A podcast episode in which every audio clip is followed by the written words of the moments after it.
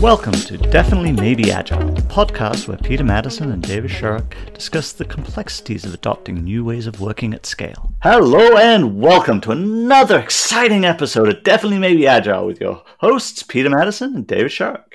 How are you today, Dave? I'm doing fantastically well. So it sounds like, well, spring is in the air, right? So we're we're enjoying uh, getting outside and beginning to to move away from winter thinking. Yes, yes, which I, I like because it means I've got a chance to get out and get some runs in and realize just uh, how out of shape I got over the uh, winter. So.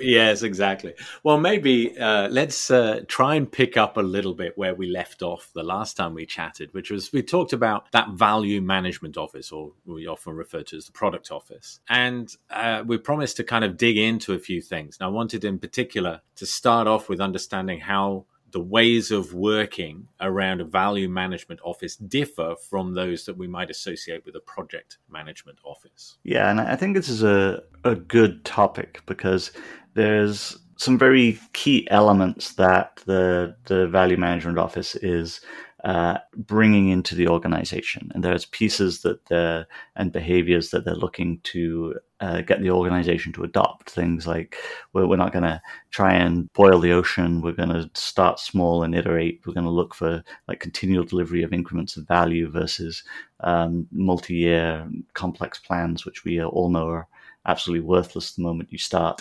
Uh, all this kind of thing. well, it's that shift from project thinking of it's a big piece of change. We're going to plan everything out and then work the plan to product thinking, which is we're going to be working in this environment, this product value stream, if you like, for X years. So how do we set things up so that we can we can build it incrementally, we can steer as we get feedback and so on. And it's a different mindset. If we all come together for a project and then we all leave again versus we're building a team that this is going to be our home for a while and we need to kind of look after it and grow it and we don't necessarily know where it's going to end up, right? Right, exactly. And so building teams that are able to learn as they go along, adapt to what happens, and uh, start to and do the do small increments which are delivering value, which they can then learn from, is the is the critical part of this. And the value management office is a, a key area where you can that can help with adopting these practices and building these teams in your organization. As you're mentioning that, this is uh, I'm almost imagining the key that opens the door to the value management office or to that idea of product versus project thinking. Maybe the start of it is understanding the the shift, like the the move away from resource management as your primary way of getting work done. So, what I'm familiar, with, what I often experience when we work with organizations which have a strong project management office, that PMO structure, a big uh, kind of lever that is often relied on to move things across whatever milestone, whatever finishing lines they have to move across is the concept of being able to go in and move resources around, get people who you trust effectively and pull them together to actually get one part of your portfolio across the line. And I think the shift away from resource management to dedicated teams where now it's a hands off. We're not going to go in and start moving people around we're going to stabilize those teams and we have to now rethink how we get problems solved and how we succeed as a value management office is a huge it's that first key that opens it it is one of the, the critical things. If you don't have it, it ain't going to happen. Uh, are you trying to say that um, having 10% of many different people's time uh, brought together for a very temporary period to actually deliver on something doesn't work? But but we do this all the time.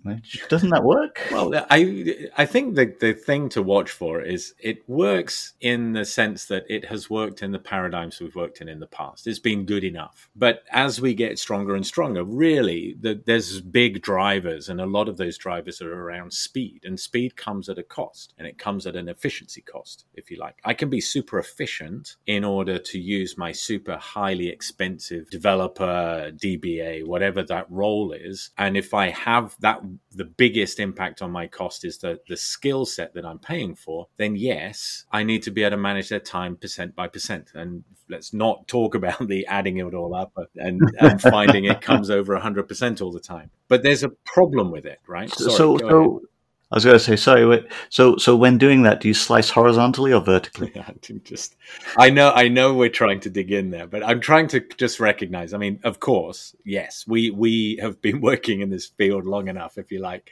Uh, don't have much truck with this whole idea of um, slicing and dicing people's time. We don't like that. Put them on a team, get them surrounded by teammates that are there for the long haul. They're going to outperform any sort of resource managed effort that you can do in most of the contexts that we're looking at. Yes, I completely agree, and I've I've seen this time and time again in organizations. It's uh, uh, it is one of the the key elements, uh, but it takes some time and then takes some effort because there's a lot of uh, ingrained thinking that says that this isn't the way that we should do things, and what about my um, my initiative? What about my project? What about my thing that I want to get done? Okay, I just need I just need a few days of your time to get this done, and, and then all of a sudden uh, you find everything's fragmented all over the place again. And uh, and I mean, I think once you have that, the the next piece that you have. So now that we've looked at the people in the organization and how we you know we stop resource managing in the sense of moving people around, we start looking at the work.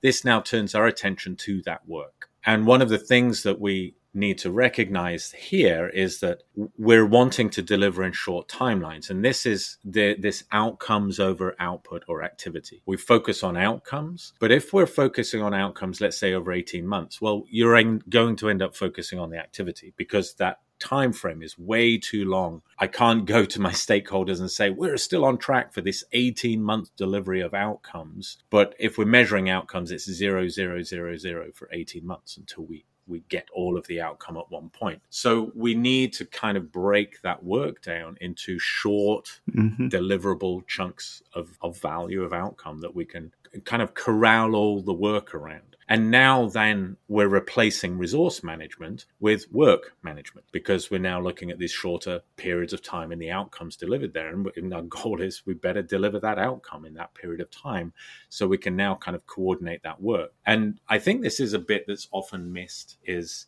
is even if we're working on you know 18 month programs with significant investment behind it we still need to think of that in sort of two months or three month chunks of outcome of delivery that makes sense. Yeah, and uh, that's, uh, actually one of my favorite workshops to run is uh, outcome mapping exercises where we, we do exactly that, work out what are the outcomes and then break it down into the small outcomes and the impediments. Uh, that's I, it's uh, a favorite of mine. I enjoy that. Uh, so how would you sum this up in in three points for our listeners? Well, I think we uh, great point. First of all, we we talked a little bit about the key to getting into the value management office is the the need to work towards dedicated teams and and that whole shift like stop resource managing how do you get to the point where resource management is really not your de facto way of solving problems um, the second bit we just ended up talking about is this idea of being outcome, product versus project, and outcome based, but outcome in the short term. So we can't just wait 18 months, but how do we get an outcome that's, that's maybe three months, two months, one month, whatever it is, but a short period? And I think the, the other piece that we touched on right at the outset is small and iterate start small and this is that you know even even if we know the program we're on there's a two or a three or a four year time frame on this, which is still possible in all of this. We still need to have a good idea of where we're going, but we've got to focus on the small stuff that we're doing now, right? Rather than worrying about where we're going to have to be in 12 months, 15 months, 18 months time. I think there's those three things really stand out in my mind. I'd, I'd agree. I think they're, they're critical pieces that uh, I think every uh, value management office, uh, from a ways of working perspective, should be looking at for sure. Uh, so, with that, we'll wrap up uh, this conversation today. And if you uh, wish to reach out to us, you can at feedback at definitelymaybeagile.com. And I'll uh, look forward to the conversation next time. Brilliant. Thanks again, Peter. You've been listening to Definitely Maybe Agile, the podcast where your hosts, Peter Maddison and David Sharrock, focus on the art and science of digital, agile, and DevOps at scale